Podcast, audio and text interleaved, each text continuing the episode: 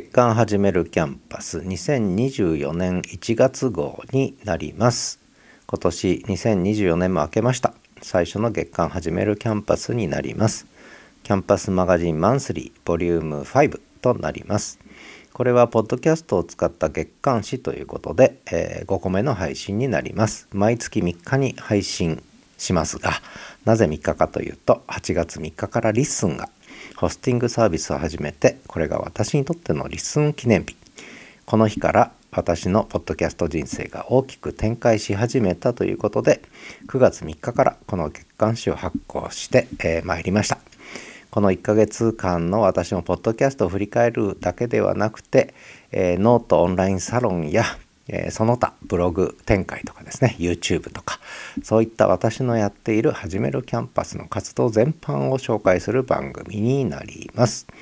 で LISTEN の概要欄というのがありましてこちらにたくさんリンクが貼ってありますので、えー、ぜひご覧になりながら聞いていただくと嬉しいと思います。今日は盛りだくさんですので、えー、駆け足で参ります。たくさんのことがありましたこの1ヶ月ね。えー、っとまずはですね今日のテーマは今月のテーマは声と言葉のブログ。 Let's start blogging again と。ブログをもう一回やり直そうというねそういうことで音声配信とのコラボレーション。新しいブログの時代へというタイトルにさせていただきました。これにはいろんな思いがこもってまして、えー、やはりこう音声入力音声配信の時代になってえー、来たんですけれどもやはり文字というものは言葉を伝える道具ツールとしてはとても大きいんですね。でよく考えると言葉私は言葉を大事にしたいんですが言葉というのは目で見る言葉と耳から入る言葉この2つしかないんですね。えー、そうすると文字情報と音声情報この2つが言葉を伝えるもう重要な2つのファクターだということなんですね。そういう意味ではもう一度文字そして音声。この2つをね、どちらも大事にしたいというふうに思ってなので単にポッドキャストだけではなくブログ展開もしようということでハテナブログを再始動しました。12月1日から。声と言葉のブログとえー、言葉だけじゃなくて、えー、文字だけではなくて声も入ってると「声と言葉のブログ始めるキャンパス」というタイトルで始めさせていただきました。合わせて私の専門にも関わる私立大学の問題そして政治絡みのネタについても姉妹ブログとして2つ立ち上げました、えー、ガバナンス崩壊日本の私立大学というブログと元政治学者のどこ吹く風というブログを立ち上げましたがこちらは少し専門的な内容ですのでまあそういう意味ではちょっとニッチな領域になるかもしれませんけれども、えー、ノートのオンラインサロンやそこで配信している内容あるいはポッドキャストで、えー、というよりもスタンド FM でね配信してきたメンバーシップあるいは限定配信とも連動した内容で展開していくブログとなります。それからこれ先月お話したんですが YouTube 展開ですね。で特にポッドキャストをやはりプラットフォームとして展開していく場合には YouTube がもうメインになってきたということで、えー、11月の20日に開設しました。この時ポッドキャスト番組253本ありましたけれども、えー、ただいま1月2日現在昨日までで356本ちょうど350あ65までいってないですね356本ともうすぐ1年分になりますがだいたい2日にあ違う1日に2本のペースでね、えー、ポッドキャストを配信してきたということになります。えー、でチャンネル登録者15名ありがとうございます。えー、またあの遠慮せずに登録していてください。聞くのは大変です。これ多分全部聞くと何日かかるかわからないぐらいありますのでまああの気になるとこだけねあるいは好きな番組見つけたらそれをぜひ聞いていただければなと思ってます。全部聞こうとは決して思わないでください。そして今月の Keep in Mind ということで毎月一つの番組を紹介するんですが今日は自分の番組ですね。えー、Listen to Me という番組。これが実は Listen8 月3日に最初に Listen というホスティングサービスで、え、立ち上げた番組なんですね。記念すべき番組。でこれが今シーズン2に入りましてでただ今回聞いてほしいのはシーズン1の1回目から24回目ですね、えー、特に4回目以降のところをぜひ聞いていただきたいと。でこれ聞くとなぜ今音声配信なのかって音声配信とはどういうふうに位置づけたらいいのかっていうことをかなり語ってます。でこれ聞くと少しこうあなるほど音声配信ってこういうことなんだっていうことが多少分かっていただけるんじゃないかなと思ってますので是非ねあの聞いていただけるといいなと思ってリンクを貼らせていただきましたそして今月のおすすめ今月のおすすめはこれももう完全に我田引水なんですけれどもえー、 Top of My Recommendation。各番組から今月のおすすめっていうことで私たくさん番組展開することになってしまいまして、えー、最初はあのスタンド FM と Spotify の2本立てでやっていくつもりがあなぜか LISTEN Hosting が始まったことで番組がもう今14個ぐらいあるのかな、えー、たくさん増えてしまいました。でその理由はいろいろあるんですがやはり LISTEN が複数番組を持てるというこれやっぱり大きいですね。これからの音声配信の時代はもう複数番組が標準になると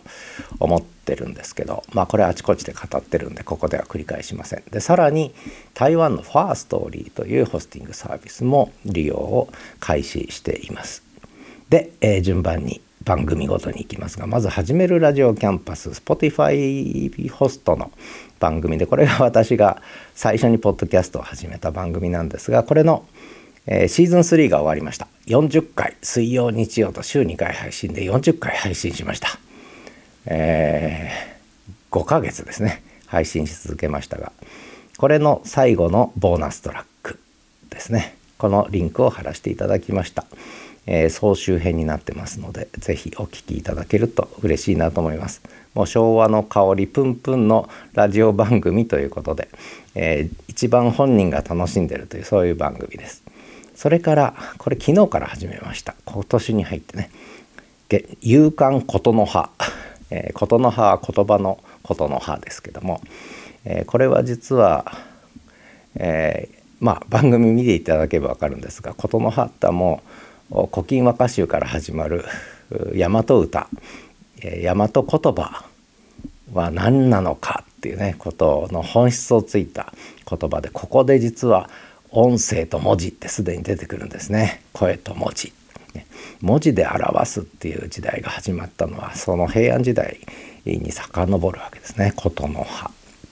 そこで生まれた言葉です。でこれを名前に取らせていただいて「夕刊言の葉」これはもう毎日夕方5時半に配信って決めました。で前日の私のポッドキャストやノートやブログや配信したもの情報発信したものは全部ここに毎日夕刊誌夕刊誌として夕刊ですね。夕刊の新聞としてニュースレターとしてお届けするということにしました。ここを見ていただくと毎日のこう配信状況がわかるということになります。これがなぜか YouTube でヒットしましたね、えー、たくさんの方がえ聞いていただいたみたいです。びっくりしました。はい。作ってみるもんだなと思いましたが。さて次いきます、えー、次がスタンド FM で配信しているキャンパス FM6214 これはあのノートのオンラインサロンと連動した形でちょっと小難しい先ほどの政治ネタとか大学ネタとかを語ってるやつですがそれの一番ゆるい番組が公開ダラダライブっていうね、えー、30分間とにかくダラダラ思いつくままに、えー、脳みそに喋らせるという。これ意外といいんですよ。いいんですよって何がいいのか分かりませんが。まあそんなあリンクを貼らせていただきました。最新の公開ダラダライブ。それからあと「はじめも」っていうこれ私はじめって名前なんですが、えー、この「はじめも」の字は「ち」「ち」に点々なんですね。端っこのメモと「はじめの端っこのメモと。ノートの切れ端という副題も付けさせていただいたんですが、えー、とにかく端っこに書いたメモをですねもう12分3分ぐらいのメモ思いついたこと。これ結構ねアイデア帳ですね私にとってはね。それから次に「 LISTEN との出会い LISTEN が変えた人生」っていうことでこれ「 Listen to Me の番組で、えー、 LISTEN のアドベントカレンダーに12月23日に参加させていただいてそこで私の LISTEN との出会いと私の人生がどう変わったかを、えー、ちょっとね10分程度で語らせていただいた。これ必聴ですね。それからプライベートリスン。ちょっとここのとこ更新止まってますがリスントゥライ。これもぜひ聞いていただきたいです。それからリスンケアフリーっていう声で書く日記っていうのをやってきたんですがこれに今年のタイトル「声」というのを大きくサムネイル作りました。でそれの新年一発目の声で書く日記。そして一声新年一発目の今年の漢字声というやつですね。これもリンク貼らせていただきました。それから週刊 ING とあるんですがこれまでリスニングウィークリーっていうことで20回お送りしてきましたが少し枠を広げて週刊ポッドキャスティングと名前を変えて21個目を配信させていただきました。それから「Listen to Books 言語の本質」昨年のベストセラー新書版新書本ですね。言語の本質。もう言葉にこだわるということでこの本について喋ってます。それから「Listen to Movies」これもいろいろね時々配信してんですが「ノボーの城」をリンク貼らせていただきました。それから台湾のファーストーリーというホスティングサービスを使って配信を始めている北海道の声と。広く台湾東南アジアの人にも聞いてほしいと北海道アピールしたいということで始めた北海道の声ですがここに北海道犬のエピソードそれからザ・東一郎散歩ということで、えー、東一郎とのお散歩の時に収録した音源を実は40回分溜まってるんですね。これ始めるラジオキャンパスの最終コーナーでお送りしてきたものを切り抜きで、えー、この北海道の声でも配信を始めています。ということです。それからご近所付き合い。えー、Listen to Podcast with Neighbors という番組がありましてこれ10個目のエピソード、えー、これのリンクを貼らせていただきましたそして今日配信しました Community Wave in 札幌というこれは北海道の声をプラットフォームにした番組に重ねる形で、えー、 LISTEN から配信してるんですが、えー、コミュニティラジオですね、えー、札幌の私のやっていることを発信する Community Wave in 札幌大体月1回の配信になってます、えー、本日は配信しました。そして初めてのポッドキャストっていうことでまだ馴染みのない方向けにポッドキャストって何なのっていうのを、えー、作ってるんですが最近止まってるんですがそれのナンバーワンナンバーツーのリンクを貼らせていただきました。それから毎月3日は LISTEN 記念日ということで月刊はじめる Camp@Us のバックナンバーのリンクも貼らせていただいてます。で Let's Podcast で、えー、なぜポッドキャストなのかっていうことのリンクも貼らせていただきました。そしてポッドキャストには展開してない音源が実はあってこれがスタンド FM にあるんですね。でここで深掘りライブ、えー、それからフィードバックライブというのをやってるんですがダラダライブの他にね。でこれメンバー限定なんですけどもそれ以外に緊急ライブっていうのも始めました。でちょっと政治ネタね今のこう裏金問題はまだ語ってないんですが派閥政治の弊害ね、えー、それから私学は私物ではないっていう緊急ライブとかね、えそれから非営利組織の経営宗門系私立大学の苦難と活路なんていう深掘りライブもしています。それからノートの記事紹介ということでノート記事のリンクも貼らせていただきましたが最近はもうノート記事はあのこの深掘りライブとか緊急ライブで話した内容の文字起こし記事がメインになってます。要するにもう音声で入力して音声で配信したものを文字の記事としても配信するっていうサイクルができました。でこれは結局キーボードで文字を打つ必要はないと。言葉で音声で声で文字を打てばいいじゃないかということでもうためらいなくそうし始めました。するとですね面白いのがたくさん記事が書けるだけじゃなくてこの文字化した記事があの購読してくれる人がいるんですね。で音声は購読されにくいですねやっぱりね。文字になると皆さん購読するという。つまり音声を文字化すると、えー、付加価値がつくと。でこれはよくわかる話で例えば本が売れる雑誌が売れるこれ文字になってるからなんですよね。なのであのこの音声の文字化っていうのはやっぱりとても重要だっていうことにねえとてもここ最近気がついたということで、えそこで文字起こし記事たくさんこれ全部じゃないんです。他にもあるんですが一応ピックアップしてね主だったものをのリンクを貼らせていただきました。でそしてそんな私のノート展開ですけれども去年の1月29日から始めてもうすぐ丸1年経ちます、えー、せっせとやってきました。で少し変更変化したのがオンラインサロンをバージョンアップリニューアルしました、えー、このオンラインサロンまあやっていくうちにですね、えー、形がだんだん見えてきましてそういう意味でちょっとバージョンアップして、えー、利用しやすくなってますので是非チェックしてみてください。それから定期購読マガジン、えー、3つのテーマ別マガジンっていうのがあったんですがこれも再編成しました。